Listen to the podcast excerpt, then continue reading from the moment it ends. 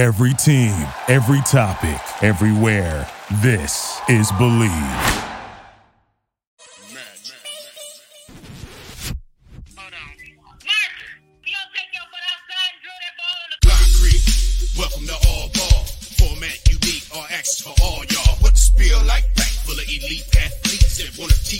Teach and it speaks to the streets, so it feel right. Marcus Liberty, a legend on and off the court to give you what you need. Robert Reed is your co-host. Go, go, yeah. Like and subscribe and follow like a crossover. Never know what might fall through this bitch tomorrow. So, uh, all ball Chicago. All ball Chicago. All ball Chicago. All I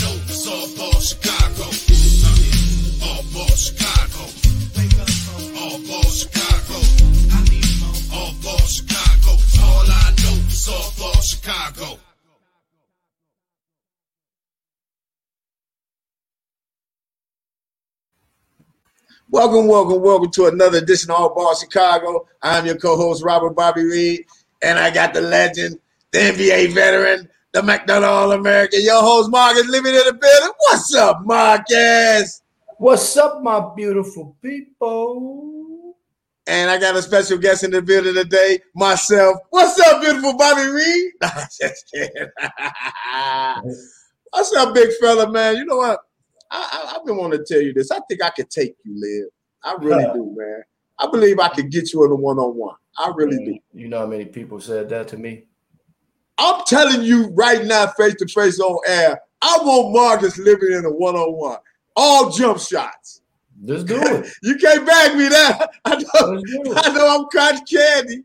I know I'm cotton candy if you bag me you, you ain't said you ain't said nothing but a word, man. I'm all jump shots with you, big fella. I'm, I'm gonna beat you, man. We're gonna do Let's this do live too, man. And we're gonna don't we gonna put some money up in the winner, just go donate to their favorite charity. Man, let's do it. I All right now, don't be don't stop calling me after I beat you. Yeah, you. Uh, I tell I tell you I tell you what. This what we do. You know, we can go to ten. Okay. And, and um, I get ball. I get ball first. And if you touched it, if you uh if you touch the ball, you win. Just off the top. That's what kind of that's what kind of confidence I have. If you, if you touch it, you get your hand anywhere on that ball, you win, man. You win the game. You think I can talk a little shit, huh? Excuse my language. Hey, Liv, this say shit is that's not a curse word down on TV. Hey, I used to tell people that look, I'm gonna spot you 10, game 11, give you the ball, put you at the free throw line. I'm gonna go on the other end. You rebound, you get the ball, you make it, you win. Other than that, I'm killing you.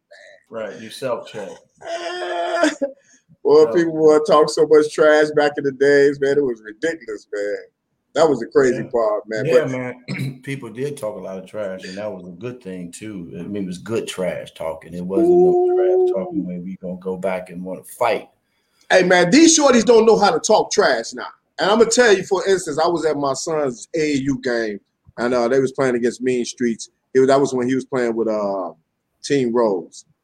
And the, the trash talk that they talk, it's like, pardon my language, oh bitch ass nigga, you know, hoe ass nigga.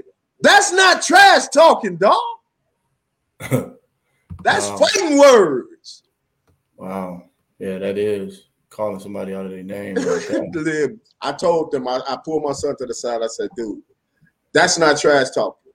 That's those are fighting words. So I, I think our generation lost the trash talk because they took it out for a minute. Remember? Remember Right. back in the league, they was uh finding dudes the minute they said something crazy. So um, yeah, man. But I wanted to holler about AC Green, man. AC Green, man, he been saving homes, man, saving people in the Chicagoland area.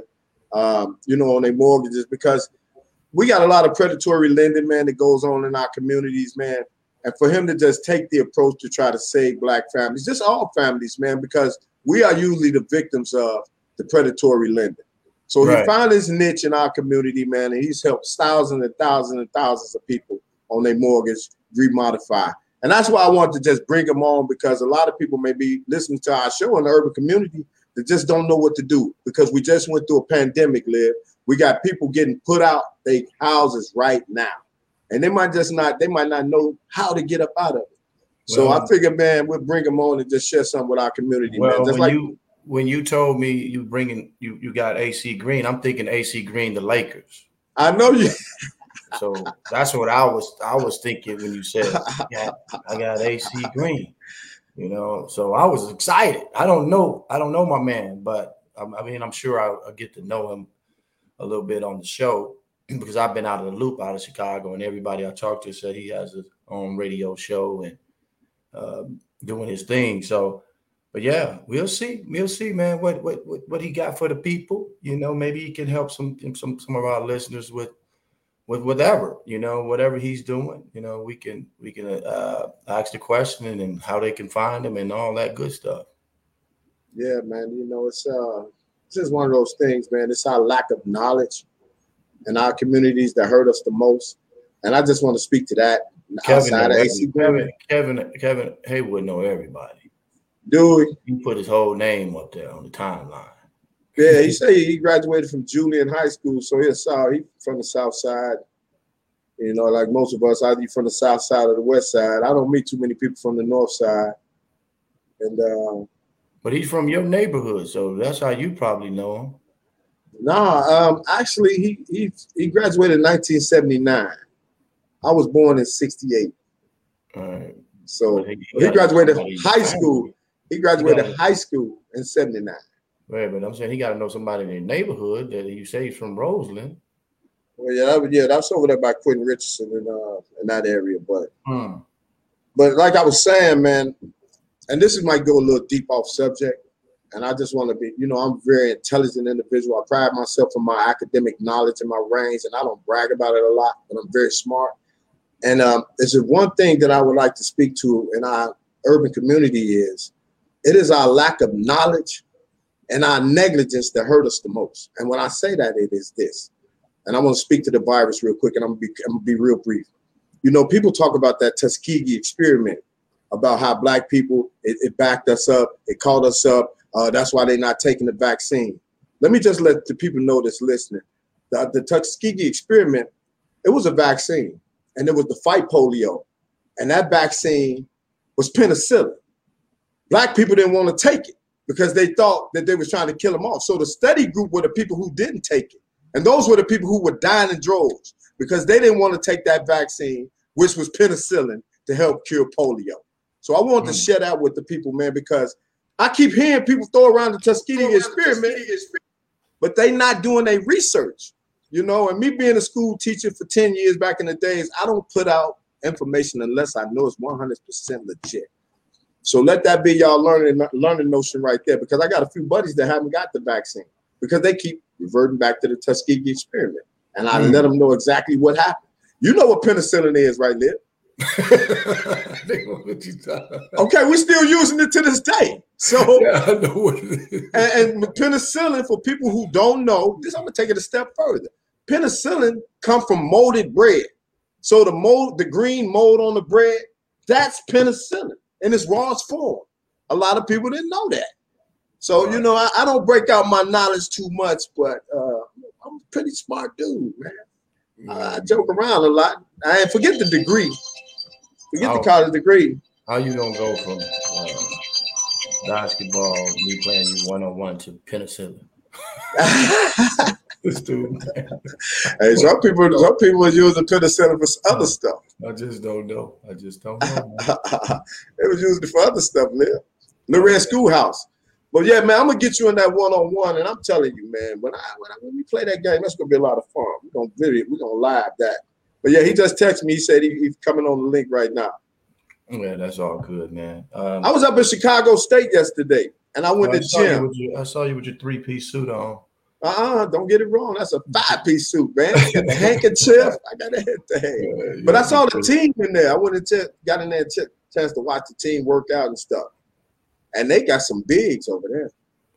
Yeah, I think that I don't know the gentleman name, but I know he's not from Chicago. I think he's from Florida, and I think he brought some guys from Florida uh, with him. Uh, we just got to give him a chance, give him an opportunity to see what he can do uh, you should have got his information. Maybe we could have got him on All Ball Chicago.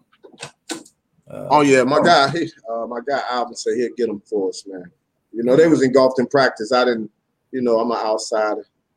And they had the uh, Secretary of State up there touring the campus. So as I was going through Chicago State, um, I got I my degree. You, I, I, mean, I saw you when you was going live with it and walking around. It you see how vacant it was? It's a nice campus, man. It's a nice Ain't it, man?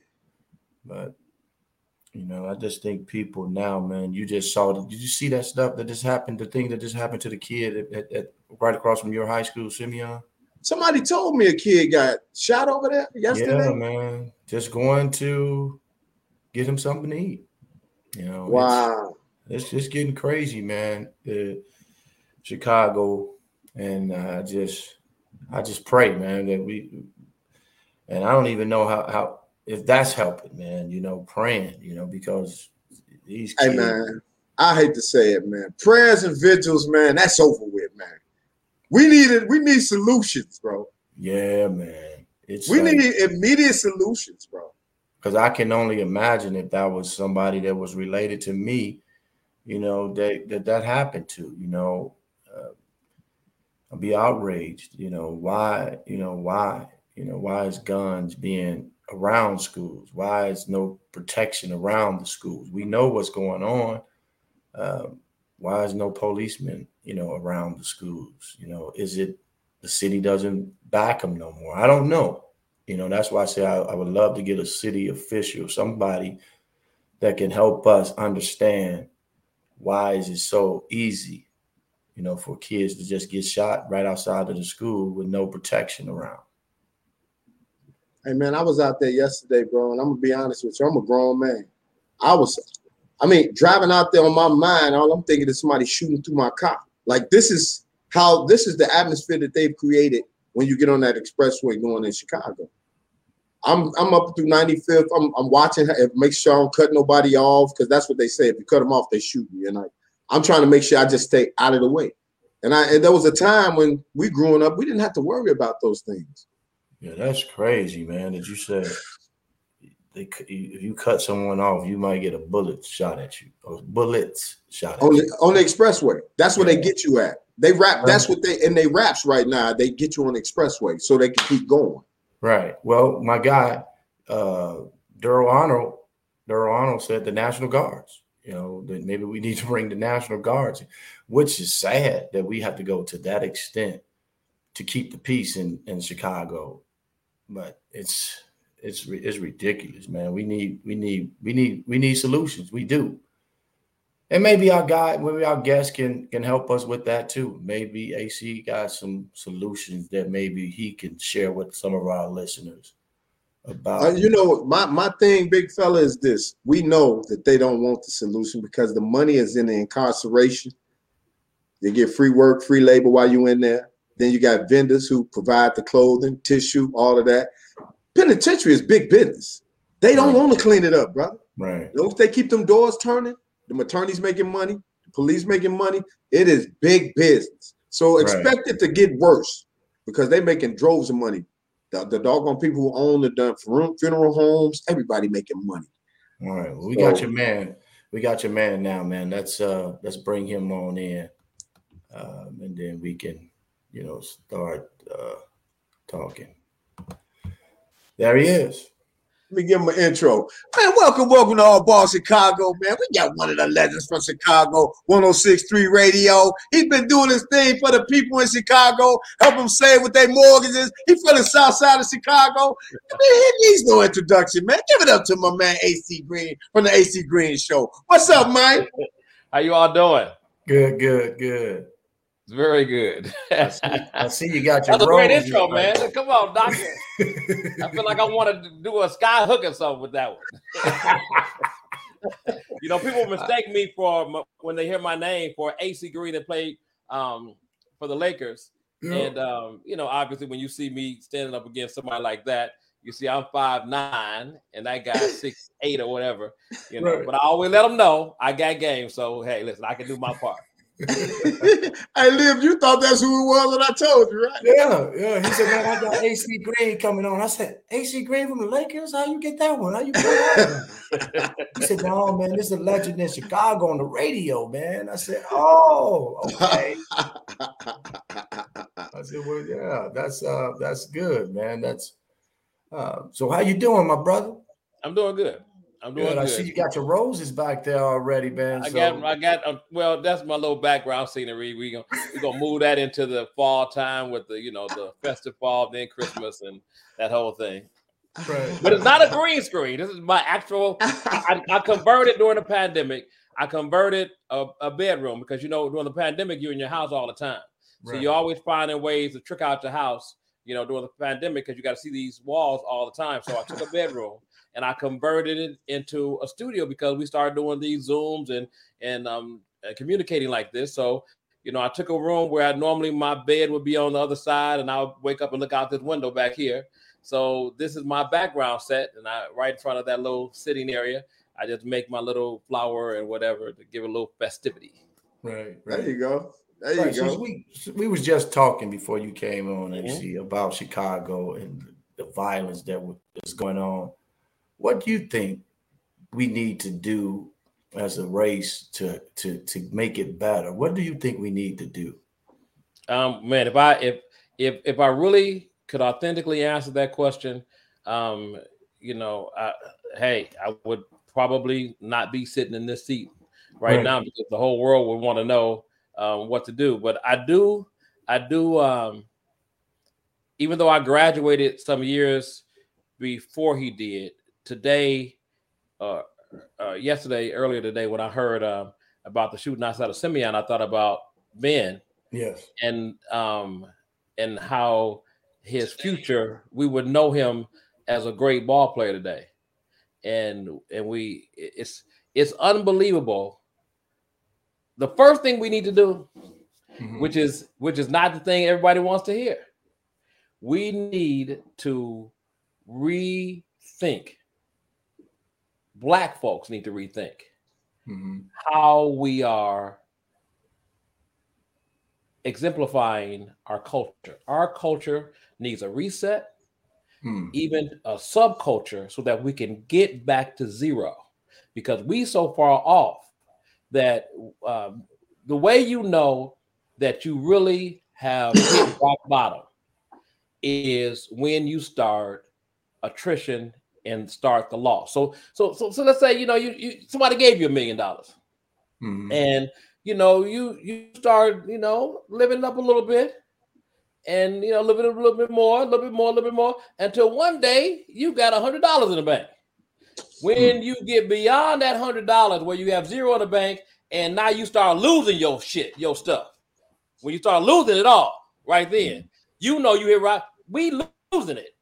We we right. further than bottom. We losing. We're being wiped out mm. by each other. So unless we do a reset on our own community, listen, in the 40s, 50s, 60s, 70s times that were worse in terms of white supremacy than ever before in human history, or even before that, there were bad times. We weren't losing our mm. people. Mm. Not by wow. our own hands. They, they may have been doing something. We wasn't right. doing it. When we start doing it, you know it's a problem. It's got so bad till if we don't fix who we are as a culture and what we're exemplifying to each other, how we're functioning, treating each other, we don't change that. We're gonna. It's gonna be self-inflicted genocide, pure. Mm, mm, mm, mm. Man, no, I, I, get it too. I, I get what you're saying, and it's and it's and it's ridiculous. It's absolutely ridiculous. It makes no sense. But, but it gets to the point where if people are not sensitized to death, then it's not a whole lot of places to go beyond that. Mm. When when you can watch people die and it's not a problem, you know, then it's it's think about it. On the average weekend in Chicago, the level of child death over the last since since January, the level of child death is more children dying since January this year mm. that have died from coronavirus. Children die from coronavirus in the entire time of coronavirus. Think about that. We're talking about three year old, four year old, five year olds. Wow. Hmm. That's a big deal. But is there a big hue and cry for that? No. You know no. why? Because the media doesn't signal us to get mad. And until mm-hmm. they signal us to get mad, we don't get mad. Look at. The young lady, um, you know, God rest her soul, Gabby Petito, the uh, young white young lady down here in Florida. Yeah, but but I'm trying to figure out Kierra Cole, the postal worker, pregnant in Chicago. They still ain't found her in over three years. Right. And, but nobody has signaled us to care like that. Wow. We got to come down to it. No, the media hasn't signaled care like this. You, we care, but we don't care like that. Like we care about death in Chicago, but we don't care to stop all the presses and let's fix that. We don't care like that. We're stopping all the presses to fix COVID. Wow. We're not stopping all the presses to fix that problem because the people that control the presses don't care about you like that. Unless you care about you like that, ain't nothing gonna happen. It's gonna keep happening just like it's happening. That's a good point. That's a good point. Until we until we start our concerns about this and take action. And take action. Yeah. And it, it, it's gonna take action. So whenever you have um, an, an issue, whatever it is in the life, whenever you have an issue in life, you hear me on the radio, I'm talking about the mortgage modifications or uh, helping you build your credit or your finances or whatever. Whatever you have a, a issue in life, you first of all have to clearly identify it's an issue. Like mm-hmm. clearly, I know this is the problem. And then once you identify the problem, you have to do every advanced study, um, training, get information from other people to identify the potential solutions to the problem. Once you've done that and you settle on one, two, or three potential solutions, you have to take action at a level that's so awesome, so massive, so so so so forward moving and forward thinking that you go to fix it. Because other than that, it won't get fixed. Look at this. Tons of folks, you all are um, uh, are no strangers to working out, to training, um, mm-hmm. and athletics. So look, you can say all day you want, I'm gonna lose weight. I'm gonna get in shape. You can do say it all day. Your mouth may may get tired and worked out, but the, the, rest, the rest of you is not gonna get worked out, and you won't be losing weight until you identify what needs to happen and then take incredible action to do that. But the, mm-hmm. but one of the things that we do clearly too much of is we decide to look the other way. We know it's there, but we look the other way. It's like it's, it's like you know the scale is in that room but you don't step on it because you know if you step on it, then that makes you accountable. Because everybody, everybody, everybody that can think knows one thing: you cannot fix what you do not measure. Mm. Mm, talk it, talk if it. you don't measure it, you're not gonna fix that. You just you you just you just you just fooling yourself and everybody who's willing to listen to you. Because if you're not gonna measure it, how can you fix it? That's right. so if I'm looking the other way at 40 people getting shot and and two babies dying on a weekend, I'm looking the other way. I'm not gonna fix that. No. Because I'm not right. I'm not really gonna looking at it. I'm not gonna measure that. I'm not gonna add that cost up. Why am I gonna do that? If I know I'm not gonna do it. Well, if I know I'm getting ready to eat that double cheeseburger with the stack of fries and all that, stuff, I'm gonna get on the scale. I might as well just, might well just save myself that misery. hey, let me ask you real something. Let me ask you something real quick, Glenn. Uh, do you think they put too much pressure on the public public officials to fix this stuff? Like Lori Lightfoot inherited this mess, right? She did. She did. Well, you know, politicians are politicians. Hmm. Politicians, mm. um, you know, they are fueled by um, donations. So, so let, I'm gonna answer your question. But let, let me just say it like this: in order to really understand anything when it comes to public policy or about any politician fixing anything. Let's let's understand the the first thing about modern politics. Modern modern politics is more about the donations than it is about the office. That's the first thing. Oh. So politicians when they when they run to get in in position, they may in the in the infancy stages of their uh, political. Well, let me let me um. Go ahead. Okay, in the infancy stages of their political careers, maybe maybe they have a good heart, you know. But once you get into politics, you understand in order to stay in politics, you have to raise money. So a congressman, a mayor, two seconds after they get the office, they have to start ha- getting having fundraisers, uh, fundraisers because they want to stay there. And the only way to stay there is to raise more money. So right. first thing got to understand about a politician, they're there to bring in resources to themselves so that they can stay there because once you get there, the power becomes infectious and you don't want to leave. So Lori Lightfoot knew before she thought about walking into that office what the costs were and what the situations were in our community. She knew that up front. Mm. She had no designs on fixing that beyond making sure she was good.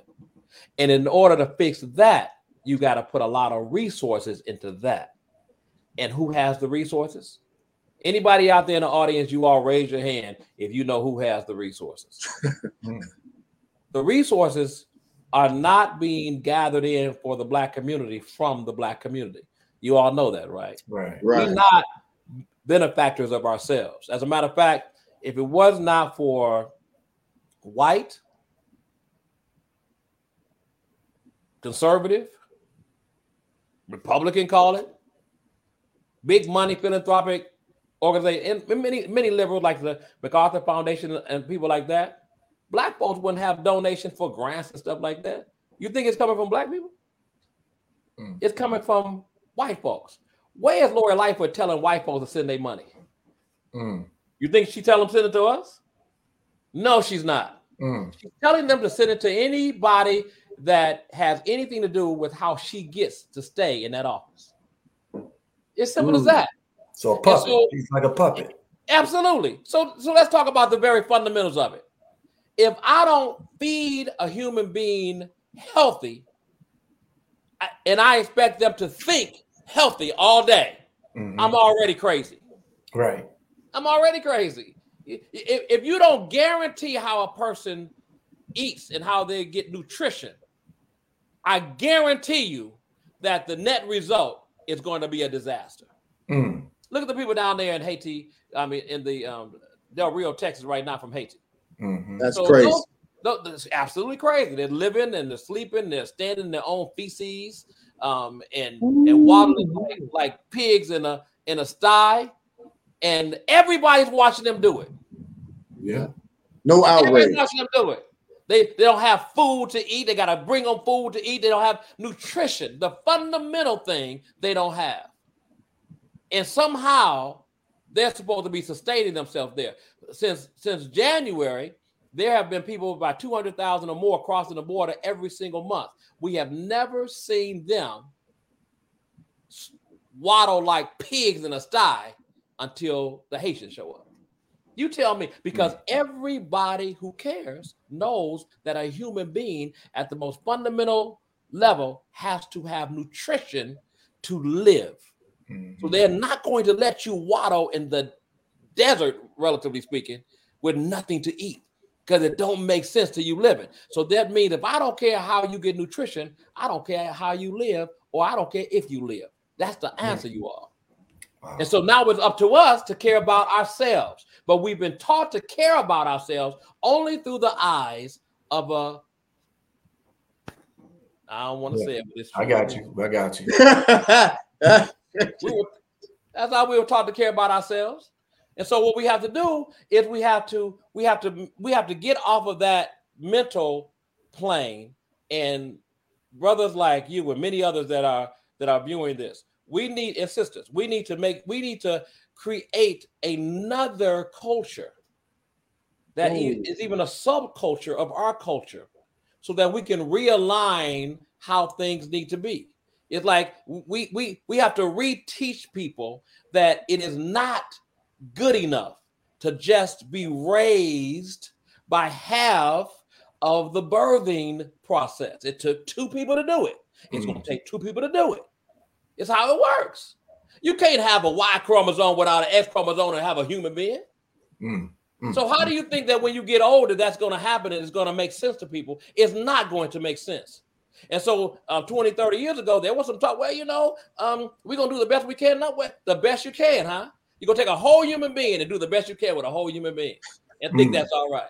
That's all right. Wow. It's language like that that has inculcated our community, and then we've passed it down to other generations, and it always gets degraded as you pass it down. So it gets more like, oh yeah, we're gonna do our the, the kids to be no, we don't need this. No, we don't need no daddy. No, no, we don't need. And it gets out. Oh yeah, we don't even matter. It gets all the way down to where now we've just totally removed them. All the way now that I'm seeing grown people who are very prominent athletes and entertainers, they not even even trying to remove the man. They try to t- change the man into something else. Mm. I mean, you mm. seeing it too. Mm. What you mean? Hold on. You say you say change it to something else. What do you mean? Man, listen. With the skirts on. It ain't dresses, whole dresses, whole dresses. It's like it, it's a garb of like it, it's like it's like the, the, black man ain't there to the black man is a woman. Hmm. Think of, I mean, hmm. just think about it. it's all messaging, fam. I'm in the business of messaging, so I do media, I do radio. So I knew when when the radio show started, the executives at the radio stations, um, you know, they didn't think that the show would would make it. So I was pitching my idea and all those things, and we not we fund the show. We've been funded for 15 years, um, and we're on every urban platform in Chicago. We have 1.8 million listeners weekly, and mm-hmm. that's across many stations. So I can be on one station and be on the other one too. And the executives, when I gave them the idea, they said it wouldn't work, and they said it wouldn't work because black folks don't want to do nothing but shake their ass and drink malt liquor. Now, shaking, shaking your ass and drinking malt liquor is what happens on. Uh, or think about it: you sell malt liquor and you you play a music so they can dance. So they giving people what they want. And I said this: I say, yeah.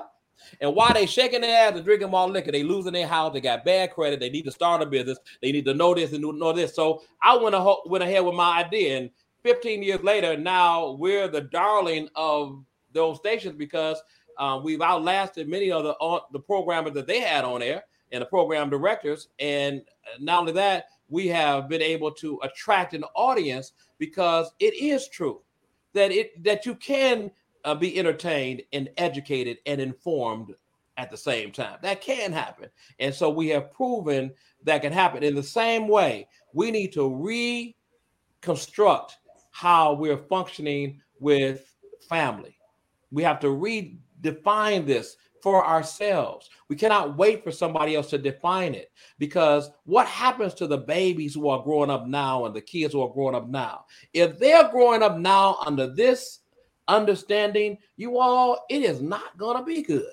It's just not. They're going to be learning how to marginalize their own people and how Black death doesn't equal anything. It's no, it, it evokes no emotion. You got you got 40 uh, uh you are if I if I got this wrong anybody looking you all can correct me on this. I believe it's 40 or 50 years later. Um, they started the black doll test where they took a, a, white doll test. They took a white doll and gave it to a child and um, they asked the child some questions and um, invariably the child, the black child would think the white doll was better, purer, kinder um, than the black doll. All these many years later, no difference. Mm-hmm. What we think about ourselves is reflective to how we act those thoughts out. Because as a man or woman thinketh, that's who they are. Mm.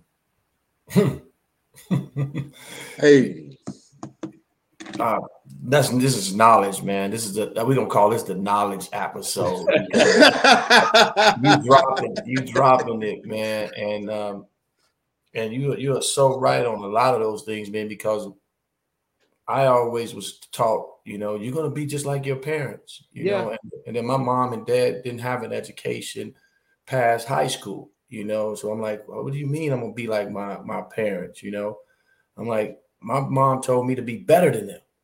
You know, my mom and dad told me to be better than them. You know, go to go to college. Make sure you go to college. Make sure you get your degree. You know, make sure you you know you leave something behind.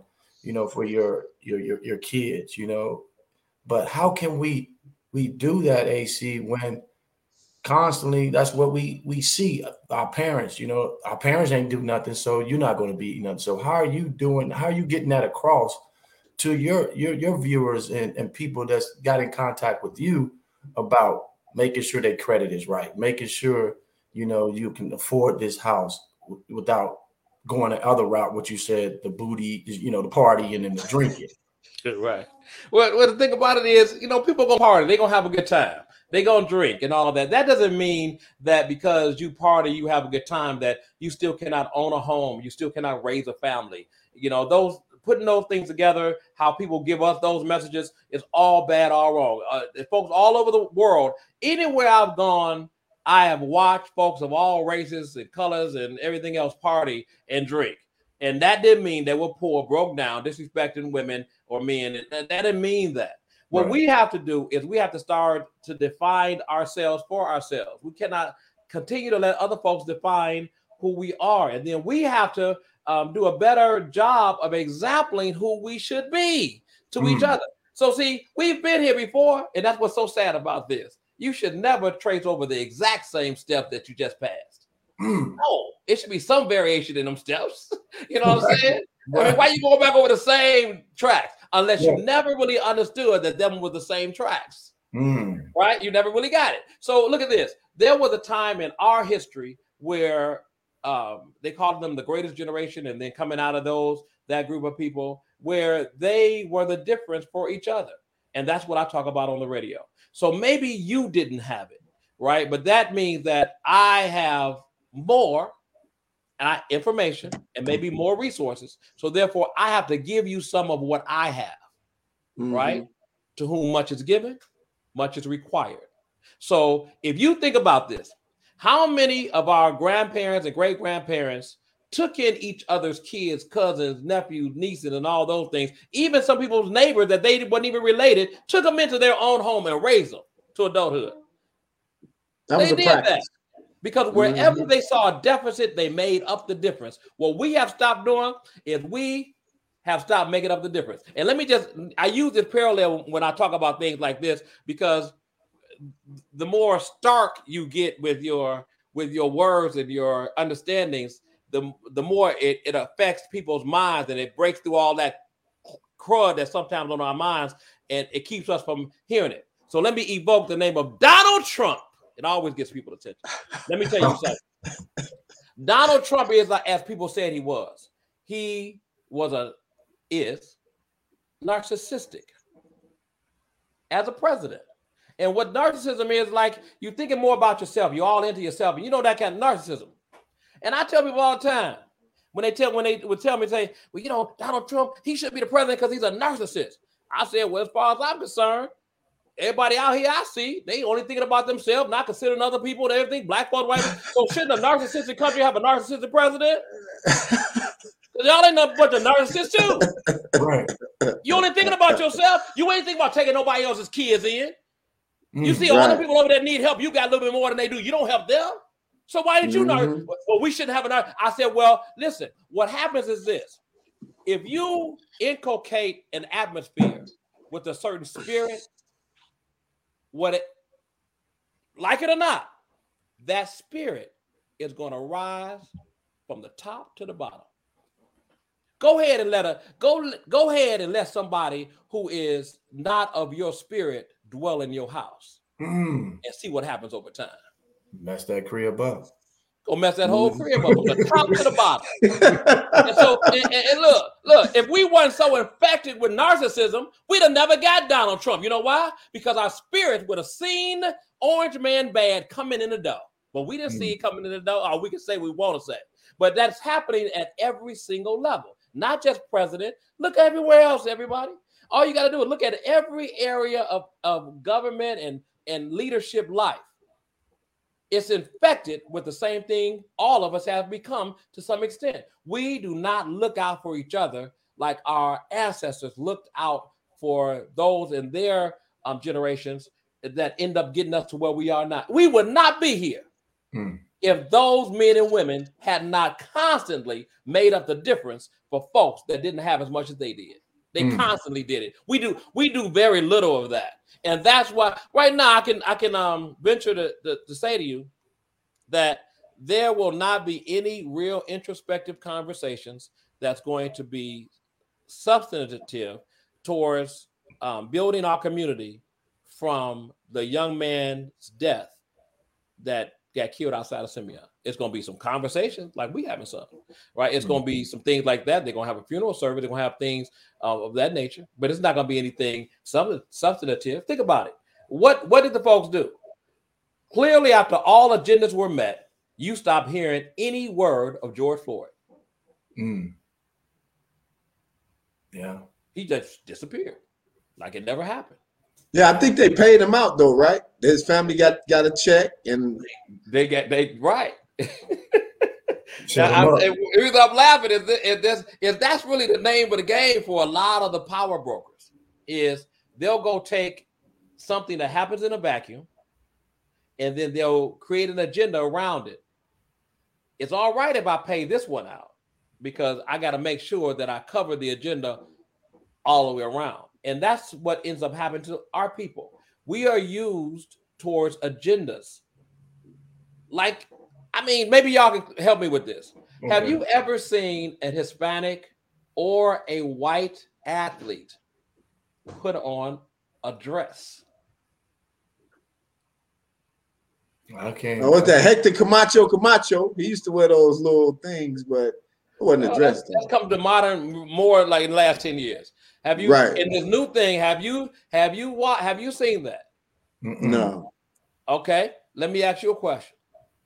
And I told some people on my Facebook page, I said, listen, y'all, just because I don't like it for for my nieces and daughters and and and uh and, and those in my family, don't mean that a whole part of me likes seeing uh, Megan Thee Stallion and um and, and Cardi B bumping bumping uglies on on national TV.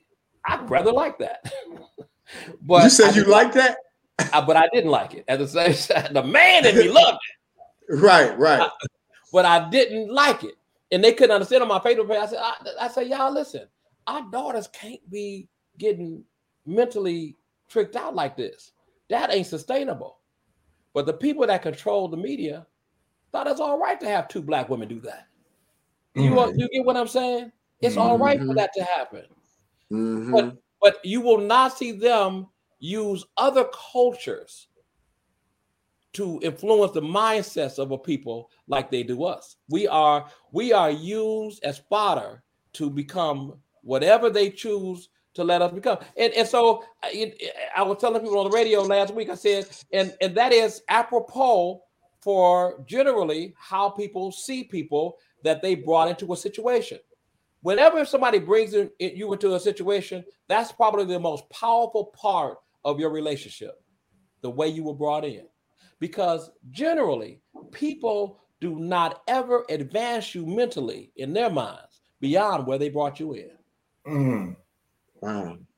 So in a nutshell, so in a nutshell, the people who brought us over here as slaves will always see us as slaves. They're gonna always use you. that's what, that's what, what they want to get what, Liv, what, Liv, what you call this episode? Huh? what you say? Liv, you said this is the what episode? The the man, knowledge drop, episode? Yeah, dropping knowledge episode, man. well, they're gonna always use you. Think about but but just consider that. What else you were you and I, are assets, we were brought here for that purpose. We have other purposes. We have desires. We have um destiny. But the people that brought you, unless you of yourself put forth the effort to change the narrative, nobody else is ever going to do it. That's in their mind, it's not their obligation. Think about it, man. Listen, listen, mm-hmm. we got, I, I, mean, I'm sure we got it. We got folks look at it. I just got to be honest. Mm-hmm the women that I functioned with in life that I intended to do the right thing, and I call it all the right thing. If if I got to understand it with you, and you got to understand it with me. But if I brought you in like that, right, that's all it was gonna be, right, forever, right. But if I brought you in like that, that's how I brought you in. It it was some women that I loved them from the first second. I, I don't care what they would have done. I loved them just like that. Mm-hmm. The first second. You know, the whole part of them. I love all of them, not just the physical outside. I loved everything about them first second. It was nothing you was gonna do to change my mind. Not nothing. and I brought you in, I'm gonna always feel about you like that because that's how I brought you in.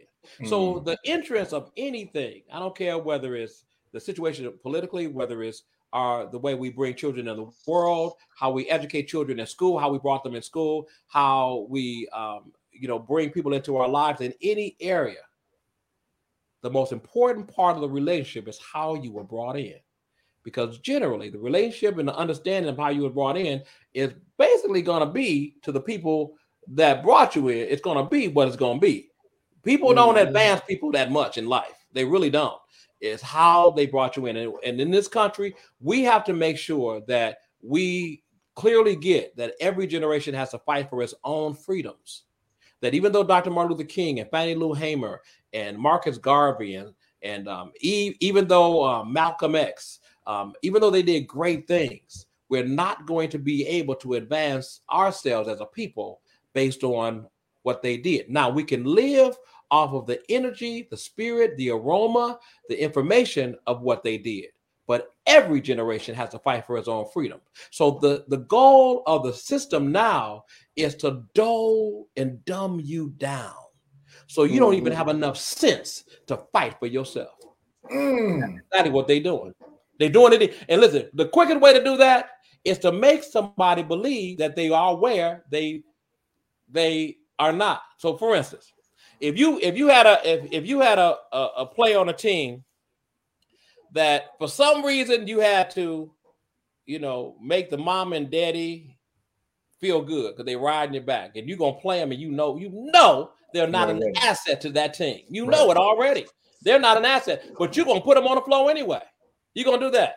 You're gonna harm your whole team and them because you're gonna put them on the, uh, the flow anyway. How much sense does that ultimately does that make? What you're doing when you do that is you're hurting that person when you put them on the floor. Mm. Because if you don't train and coach them to be the best they can be to compete at the level of those who are already on the floor, what you're actually doing is you are hurting them irreparably for life. Now, I'm saying that to say that black folks are made to think now, like some of these um these little league baseball, basketball teams. And I, every time I go around them, it's like, well, everybody gets a trophy. The hell, I don't want my kids on nothing where everybody gets the trophy. something that everybody gets a trophy, and, and, and, and especially if, if it's some folks that are not black like me that's coaching them they're not gonna function through your life. They're gonna function through black life. And one day, somebody that don't didn't know this thing happen is going to have them in a situation where they can advance them. And and that child that you let pass every single time, they're not gonna know this all is a competition. That's right. And what you're gonna mm. do is you're gonna, you're gonna dull them down for the real competition. Mm. So sport is about really challenging you to challenge yourself because ultimately the person that you ultimately need to be challenging and I'm, if i'm a coach i'm teaching you i'm teaching you how to challenge yourself i'm teaching you how to compete against yourself because mm. when you going through life and you understand that these people have something and you want to know if you can overcome it you got to then ask yourself what do you have and mm. if you have never asked yourself that, that question because everybody has let you pass through you're not ready to compete. You can't do it. And all of this is a competition. All of it's a race. We talk about race in terms of color. No, no. It, the, the human race is really a race. Mm. It really people is. trying to beat people. They try to get ahead of people. And if you don't get that this is a race like that, then you already out. So what they're doing now is they're talking about all all the stuff about well, you know, we we, we these are good, not non-black white folks. They said, well, it's no, it's no more racism. We're gonna get rid of racism. We're gonna do the number one. Eh, don't ever shadow box mm. uh, um, with the boogeyman. Mm. Because it's, it's you're gonna tire yourself out for nothing. You got to break that down. You got to break that down. You better well, well, well the whole thing is the whole thing is when the the quickest way to take over a person is to make them believe something that's not. If I can make you believe something that's not, then I can trick you out with all kinds of things. So if I can make you believe that your fight is really against white supremacy, I really got you. Your mm. fight is not black folks' fight is not against white supremacy. If that was the case, how the hell did Muhammad Ali become Muhammad Ali? Mm. White supremacy was a whole a lot more drastic than it is now. Mm. How did right. he become that guy? Listen, let me just let's put this in the context. Muhammad Ali literally went against the whole government and the whole world by not going to the military, and he won. Yeah. Tell me how many people you know, black, white, anybody else, will have the guts, the balls, the the, the cojones to do that. Mm. Muhammad Ali was different, wholly different. I mean, the world, we're talking about the United States military in the 60s. Right. Think about today. In the 60s, he lit or the what 60s. He came, but he said, I'm not going. And then he said this. He said, Well, we come down to it. I'm willing to die. I'm willing to give up my life. Yeah. Yeah. For what I believe. That's what he said. what did he do? Four years in, in, in, jail? He did no years. No years. He didn't go. They let him go. He won. He won the case. He oh. won the ah. case. He won the case. There's a documentary they're going to start playing. I think it's on um, PBS about that whole thing. They're going really deep into it. But he did zero years. Muhammad Ali did no years, and he went against. He was willing to give up his boxing. He was a heavyweight trap champion of the world, right? He was willing to give up his boxing, his money, everything he had for what he believed for in. what he believed in, and that's the that that's our heritage, as a matter of fact, as black folks, and that is exactly what we're missing today. So right now, the, the, it's a whole new trick. No, let's not oppress them by physically chaining them. Let's oppress them by giving them false liberation. In other words, if I tell you that there is no more white supremacy, I've just told you a lie. Mm. If I told you, and if I told you that I'm going to help you come against white supremacy, I'm telling you a lie. Mm. And if I and if I tell you that you need to fight against white supremacy, I'm telling you a lie. You know why? Because to fight against white supremacy is like trying to fight against hate. You don't fight against it, you become the difference of it. Because mm. if that was the case in the 1800, how did um what's my uh, lady's name? In the eight, she became the first black uh, millionaire. Madam C.J. Walker. Madam C.J. Walker. There you go, Madam C.J. Walker. How did she become in the 1800s the first a woman, the first black millionaire. Mm. Racism had to be a whole lot worse in the 1800s. how, did yeah. she, how did she become the first black millionaire and be the neighbor having a mansion right next to Rockefeller? Mm. How did that happen? So somebody lying here. If you fight against white supremacy in 2021, what was she fighting against? Or did she know it was a fight? She had to know it was a fight because there was surely oppressive people in the 1800s. But did she care? Or did she take it on as a fight? Here's what I say you can never play a game trying not to lose. You got to play the win. Mm.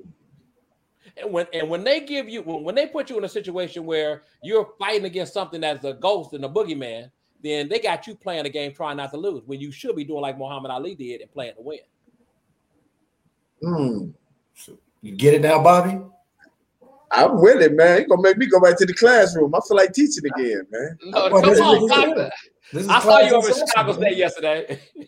oh yeah, man. I saw you out there. I, you know, I spent a lot of time at Chicago State. I I went. I had some great teachers. Monkey Green was my advisor and teacher in the music department. Um, I mean, really great. I was. Um, let me let me tell you a little story. So at Chicago State University, um, my first day in class, I wrote a, I my first class was English and I wrote an expository writing assignment right there. I was late for class. And, and um, everybody else had started writing theirs. I got in, I started writing mine. And um, my teacher was really impressed by how I was writing. And she helped me after class and she talked to me, said, You know, you write very well. Your, your, your thoughts are very clear. Mm-hmm. And she made me the sports editor on the spot of Tempo um, newspaper on the spot. Wow. we became friends that whole time. She used to have poetry sets at her house, and I, am a musician. No, I don't play as much as I used to the keyboard, and I used to bring my keyboard and play piano behind her poetry sets and everything while her little child was running around the house. Wow. That teacher was Dr. Donda Weston. The child was Kanye. Oh wow! Wow. She was one of my greatest inspirations, Dr. Donda West. Great woman. Great Wow. woman. Mm. Wow. Wow. Chicago State University, man. I, I love that school for that reason. I saw you there yesterday. I I, I thought about that. Hey, Yeah. speaking of writing though, you wrote um, the the song for Barack Obama's inauguration, right? Yeah, the jingle Uh, for The for jingle. President- I wrote the jingle for President Barack Obama, and I, I, uh, I when I talk about that time, I one, a few things I can say. First of all, uh, Barack Obama is a loyal heart. He's loyal that he he he, knew. I, I approached him coming out of a banquet one night, and you know he wasn't the president. He didn't have all the glitz and glamour, get, glamour getting in his own car. You know, run over shoes. You know, it, literally the whole nine, trying to make it, trying to do his thing. But he was he was a representative, but he wasn't nowhere near like you know like the president, and he didn't have the money to really pay me. So he, like other um, clients, I was trying to, I was hustling, you know, trying to get my my jingles out to different people. I did what I did for a lot of people that didn't believe I was good at it or didn't have the money to pay me. I would do it anyway. I would go in the studio, invest my own money, and I would do it anyway because I believe that much in myself that I knew when you got it, by the time you you you would hear it, you're gonna you're gonna hear it like I heard it. And I did that with and Michelle. Um, they said, "Listen, we don't have a lot, but but they offered me three hundred dollars." Well, uh, maybe almost a year had passed, and somebody else had told me to call them. Didn't know I'd already connected with them, and um, I ended up in the office of the campaign manager for Barack Obama. Once his campaign got going real real serious, and um, he came through the hallway one day, and he leaned over and looked at me, and he said, "Wow." He remembered, and he told his campaign manager, he said, "Whatever he doing here, let him do it." Because when I didn't have no money, he Mhm. helped. And Mhm. um, and that's how he, me, and David Axelrod started doing different other campaigns. Now, having said all that, and the fact that I do respect him, I didn't appreciate how he didn't do what he should have done as the president of the United States of America. So Mm. that's why I teach the audience on the radio. I say, listen, I can I can like you and respect you, and don't have to agree with you, and we can still be good. That's right. Right, right. I ain't got to agree with him. No, I think it's policies in terms of what we were that whole rising tide li- lifts all boats. You let an Hispanic get to be the president of the United States and see see what they do directly for Hispanics. That's what I'm saying. So when, when you get there, with like me, I got 1.8 million listeners. I, I cannot tell you over the last 15 years how many people that I will give my ra- and we pay for the radio time. I will give it. It costs 240 to 400 dollars a minute for me to have those shows. So if somebody come on my show and talk five minutes, I just pay for that. Wow. So, and I've let thousands of people come on the show. So to whom much is given, much is required. So you get to be the president of the United States of America. You're a black man. Damn it. You're gonna do whatever you need to do to advance black folks and everybody else. But don't let it be said when you got out of there that you didn't purposefully advance black folks. And that's my whole thing. I'm gonna purposefully advance black folks while I, even if I gotta spend my own money, because to whom much is given, much is required. And he didn't do that. He didn't do that. He did. He he he he was a president. He wa- he. It looked good. I felt good to see him and Michelle and Sasha Malia go to the White House. To this day, I'll never forget. You know the feeling I had with them doing that. But when you, it's like having your brother, your cousin, get the top job in a major corporation, making millions of dollars, and ninety percent of the rest of your family got uh, a minimum wage job, but they qualified in other areas, and your cousin or your brother didn't bring none of them up there to the to the big suites where they can make some money. But then then when they got when they floated off that job, then they were gone. But nobody else got advanced. Mm. When I say I'm I'm saying that the presidency is powerful. Don't believe me? Look at what every American president has done for their people in that directly for them in that office. The presidency is powerful, guys. Just say you don't want to do it. Don't say you did. And see, so so my conversation is is is not normal in that I challenge the status quo. And that's what we have to do in our communities. We cannot elect aldermen and we cannot elect representatives only to do nothing for four years, eight years, 12, and then keep electing them and then wonder why nothing's changing in our community. That's our whole problem. If we don't hold people accountable, let me tell you something. Mm. If, if if in other communities, you let them go and get a, a seat, of office, a presidency, a, a mayorship, or whatever, and not deliver for their own people. Yeah, take care of everybody else, and not live and see what will happen. I'm just telling you. Just see what happened. We the only people that will let somebody be an alderman for 25 years, and the community is going to hell in a handbasket, and we'll keep both of them again. Mm. Well, class is in session again. The worst you ever have is the pressure that you self-inflict on yourself. So don't so so sometimes so get back to your very first question. What is the answer? That we have to start holding each other accountable. And until we do that, it is over. We have to start holding each other accountable. No, you cannot shoot and kill each other. It can't happen. We're gonna find you. Mm. Until that happens, nothing gonna happen. Why? So, why would? Why? Why should anything happen? Nobody else gonna float into our community and and change it. If we don't hold each other accountable, I'm. Let me let me say this. Like so, one of the other things I I, I really like Minister Farrakhan.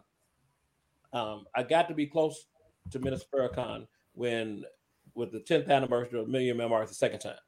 I wrote a song and he made it the, the, the song for the for the for the march for that year for 2005. And I had a lot of chances to be around the Nation of Islam during that time. And one thing I got to say about them clearly, they hold each other accountable. Mm. They do. They hold each other accountable. You're just not going to misuse each other over here and think that it's going to be like that. It's not going to be just like that. And we used to be like that. My daddy back in the day when on our block on 114th Street, I, I told you, Bobby, earlier, right across the street from me, uh, Miss Miss Richardson used to uh, she passed away when her kids were younger. We were all younger, but she used to make sure we got to school. My mother and father used to make sure their kids got to school. We we just helped each other, you know. But, but you but, said Miss Richardson. You got to tell Liv who that is, Miss Richardson. Well, Quentin's mother, Quentin Richardson's mother. So Quentin used to fall off his big wheel no sooner than he got on it almost every day. So we used to help him on his big wheel, and his mom and dad put a basketball hoop on, on the on the house. And I and, and when I I think about how we were back then, it's like nobody we we all looked out for each other. You know, everybody everybody pulled with each other. You know, there was there was there was just togetherness in the sense that we had to make sure that it happened for each other. We gotta get back to that, man, because Quentin could have been like Benji, and and it it did end up that his brother. It did happen like that some years ago after Quentin got, um, you know, almost retired to the point of retiring. Oh, he hadn't quite retired, but he had a brother Lee who was a little older than he was, and he was still living in the house, but he wasn't living there full time because he had gone out to L.A. with his brother, and he and his father were driving their SUV, and they came back to the house, and somebody shot him, tried to rob his father, and they shot um, Lee, Quentin's brother, and killed him. Mm. And, and um, but I think about Benji, and I think about that we have to start policing and holding each other accountable in our own community at every single, even AC Green. So if AC Green don't come up to par in some area, any area, that's why even even with the resource of the radio show, I tell them all the time: if anybody ever calls, complains, or has an issue with anything, and it, it, it, you don't handle it right there, I want to know you couldn't handle it. I want to know. Mm. Well, AC, mm-hmm. whatever I say, I want to know everybody that t- comes up like that. If you couldn't handle it, I want to. I want to know who could be listening to me on the radio, and you couldn't service them well. I want to know that. I want to know them. I want to know it because I'm not going to be a hypocrite to my own people. Mm. And, and that's why we got to think. I got to be accountable to my own people first.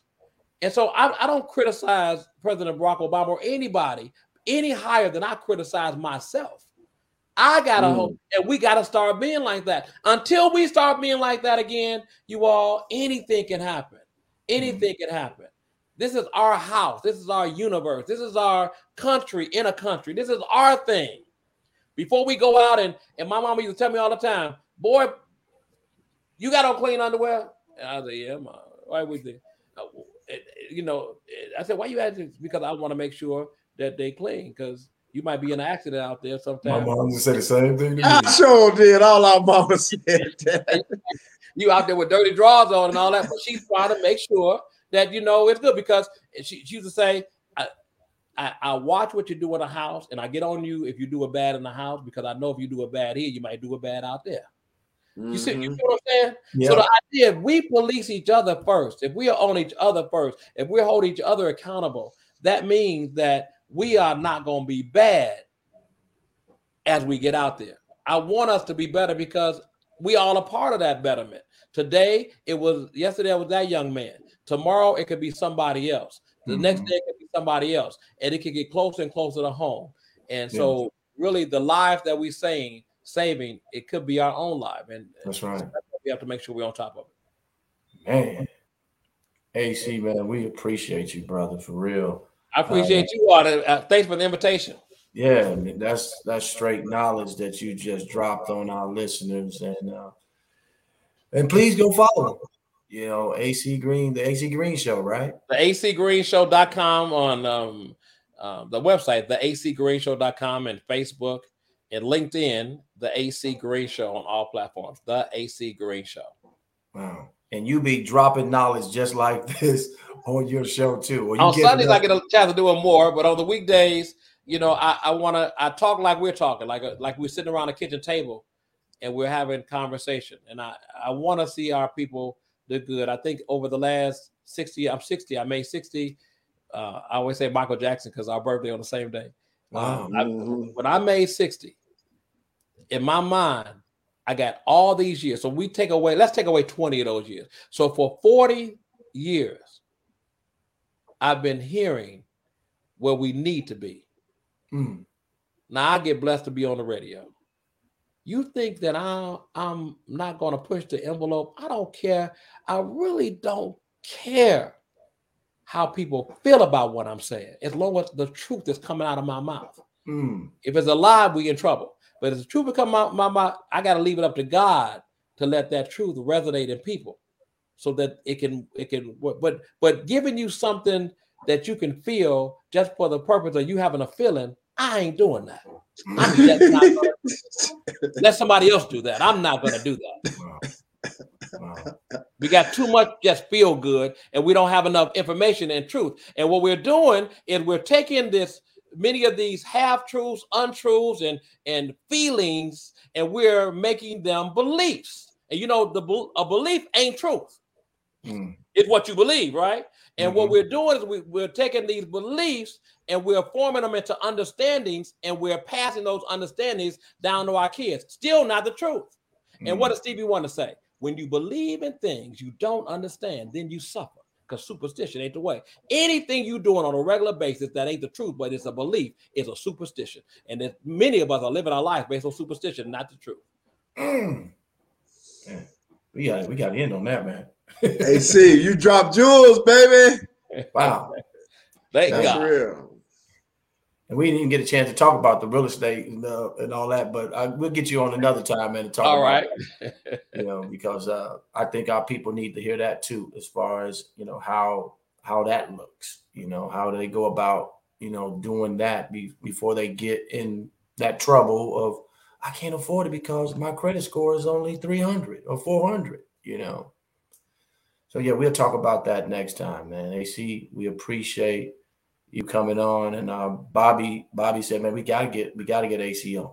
And I was like, yes, AC Green, yes, the Lakers star, the superstar, yeah. this is, I'm gonna tell you this, this is better than that. You know, uh, what you talked about, especially for our Chicagoans, to to understand what we what we need to do as a people. And I think sometimes we all get confused. If I make enough money, then I'm out of here. You know, I forget about my people that's left behind because I made it you know, and I think that's selfish of us. It is. It is not our heritage. It's not our history. We have ancestors who did the opposite of that. They made sure that everybody was taken care of. Yeah. It, Mm. it, it happened at home before they ever took it abroad.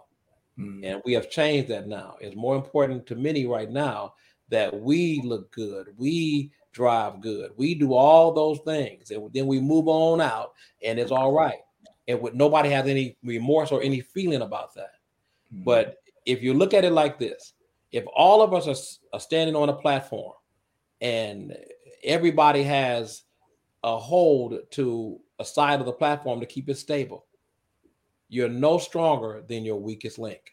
If you're a good team, if you're a good organization, you're going to make sure everybody's strong because at some point you may need the third stringer. Mm. Wow, that's that's legit. That's legit right there, man. And uh, I'm gonna call you the triple threat. AC got the triple threat. He can pass, shoot. That'll be good. I need I need to sweat real good so y'all have a real good game. You know, I'm telling you, y'all. Listen, I know y'all go y'all go because y'all got the height on me, but I got the heart. All right. All right. I will bring the heart. I ain't got the height. There you go. There you go. Hey, hey, real quick before you go, AC man, me and Liv, man, we want to try to team up with you, man, and put together a game or something to bring in these youth, maybe a celebrity game or something in the future. You got bring it. these youth in, man. Let's go. Let's go. We're gonna promote it too. Let's go. Yeah. Let, let, let, us do it. Let's do it. Let's do it. Let's do it. Let's do it.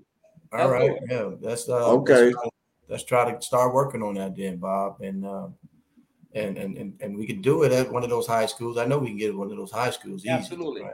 Yeah, we we'll take an off market high school because we we you take one of those schools that's at risk, man, and let's go in there and try to bring some energy to one of the Julian schools. High School is a good high school. That is, that is, yeah, it, and it's right there. It's right there. They got a yeah. good floor. They got. I think they just did the floor or something. They just redid the floor. Yeah, that's let's do, do it. it. Let's, let's do it. it. Yeah, let's do it. I think we can pull some some some some celebrities in, some celebrities in, and and not just do it just to be doing it, just saying, you know, what we're gonna do with this, and we're gonna have a little party, we're gonna, you know, we're gonna barbecue and all that. That's that's really put our mind. Let's put the let's go to the think tank, man, and see what we need to do to keep this going too. Not just saying, you know, we're gonna do this big event and then we all leave. You know, let's give these kids or give these parents or people in the neighborhood the resources, like you just said. Let's let's see how we can give them that resources that they need instead of saying, I'll give you a hundred dollars and then you, you get the hundred dollars and you spend that and then you're like, I'm back to zero again. Yeah. Yeah. So All I'm right, with if you that. need me, let me know. All right, absolutely. Man. AC Green in the building. Yes, yes, Take it easy, big guy. We'll be All in right, touch, thank man. You all. I, I appreciate it. Yes, sir. Hey, man. Appreciate Thank you, man. Yeah, that was good. That was good, man. All right, Bob, you did it again, man. You had me, you had me on my in my, my shaking boots, and I'm like, I don't know what to ask AC, man, because I don't, you know, but right. man, we didn't need to ask him something, anything, because he was sharing all of his knowledge with our listeners, man. So I'm hoping that the listeners, you know, saw that, man, and got something out of it because um, he let it be known. It, he wasn't for what Obama, Obama was talking about, and he got there and didn't help. He was Trump. He threw Trump, you know, said some stuff about Trump. So he was like, man, it, it's not just that; it's what we think, how we think. And well, I never heard it like that. But for him to say, you know, our president was a narcissist, and the reality of it, a lot of us are. Because if you think about it, everybody think about themselves. They do. So we they become do. a narcissist society, but yet yeah. we don't like Trump. Yeah. That was a great analogy, man. So yeah, thanks, Liv, for being open to it, man. I know that wasn't pretty much your lane. I know, but I just saw something in him when I met him. I was like, man, it, it's just sometimes. No, what, what what you told me, it was real estate, but that wasn't real estate. That was straight like history. That was like knowledge, some some knowledge that we didn't even touch on the real estate. You know, so that's why I was like, when you was telling me, he was like he, right. you know, do a lot of real estate, you know, for people man. Well, well he, basically like a right. He's a teacher, right. man, and and that's what I heard when I went on this show. Like I was telling you before, I, I was there an hour ahead of time, and I got a chance to listen to him talk and his his content. And he all about he just like you, you know, just like me. He want to see us do better, man. Yeah. You know, and when you see people speaking from the gut like that, this yeah. ain't no fake. So I was just like, and I know how where you are. You know how I am about our people, dude. We yeah. we, we want to see our young brothers do better, man. We tired of opening up the paper like the kid is Simeon, man. He got a family. Yeah. And I had a nephew get killed. I know what that feels like. I know what it feels like to go look at my nephew on the ground with a bullet in his head. I've seen that. Yeah, the news, it happened yesterday and it's gone for everybody else. But that family man sitting in that house and that body's not there. He's not there no more. So, you know, it's just we become uh, desensitized and uh, we're gonna keep talking about it. Like I say, Lynn, we're gonna get together on that. We're gonna bump trade thoughts and we're gonna adopt some high schools and go out and start helping these kids move forward. Because, like you say, after they leave the school, oh well. Yeah, and if we reach one, it's, it's like what I just said, man. We have been taught to say I want, right? I want money, right? But then when you get the money, you circle right back around and want more money. You know, mm-hmm. so if you have the resources, like he was saying, okay, let's build up the community, do X, Y, and Z. Now you don't have to come back to me. Now you know what you need to do to keep getting your community involved and everybody's eating. You know, right. I think that's a that's a good point he made. But yeah, man, it was a good one. It was a good one, man. And um, uh, I, I really I learned stuff. You know, I learned something. You know, today uh, too from just listening. That's why I wasn't talking as much. I was just trying to soak it in and listen. You know, sometimes you got to hear things. You know, just like what he said, man. It's crazy that when people put things out there, that's why they do all these commercials and you get the same commercials over and over again because then you start wanting to what? Go buy it. You mm-hmm. you want to go purchase whatever it, they keep showing on television.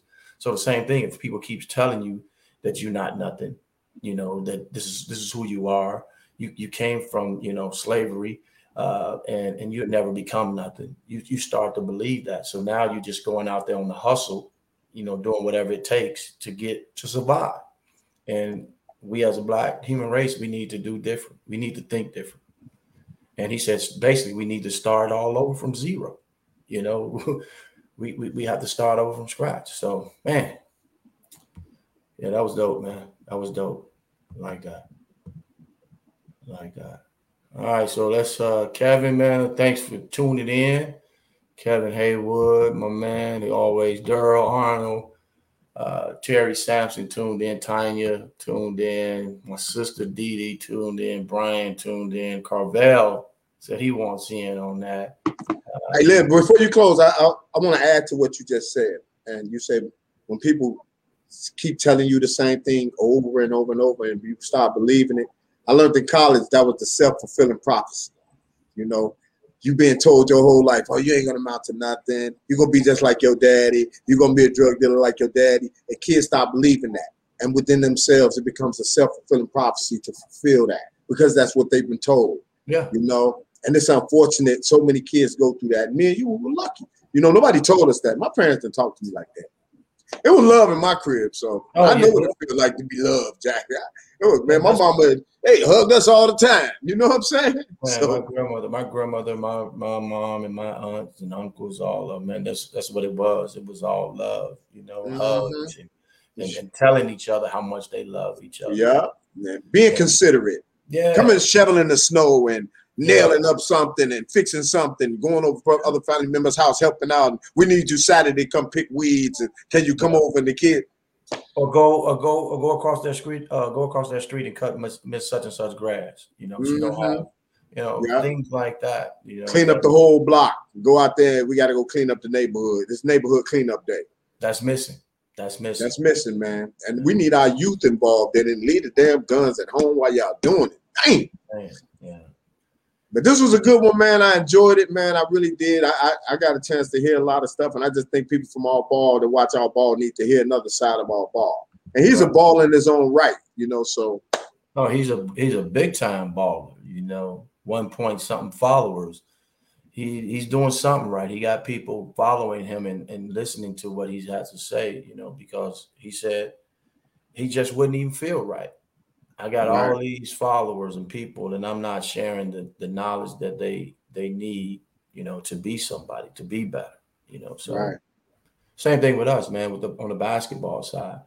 We ain't here to try try to tear anybody down. We up here, we over here trying to uplift people. So right, that's right. the difference than us, you know. So yeah, we gonna keep it going, man. We gonna keep it moving for sure. Yes, sir. All born Chicago. And I got the legend the NBA veteran, the McDonald All American, your host Marcus Liberty in the building. What you finna be on, big fella? Man, I'm about to be on my AC Green. man, but, but the way he was talking, man, I'm about to start getting on my AC Green. All right, my man. And you have a good one, man, and uh, stay safe in them streets, man. All right. You better know it. Hasta la vista, baby. Peace. All ball Chicago. Don't forget to like and subscribe. Thank y'all for watching. Chicago. Chi-town. All oh, ball. Oh, Chicago.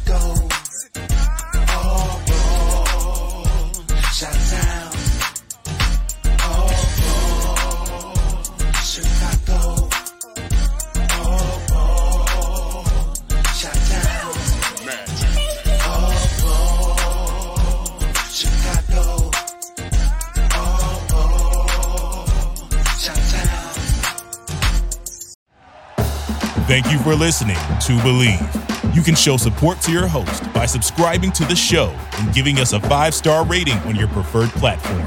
Check us out at Bleav.com and search for B L E A V on YouTube.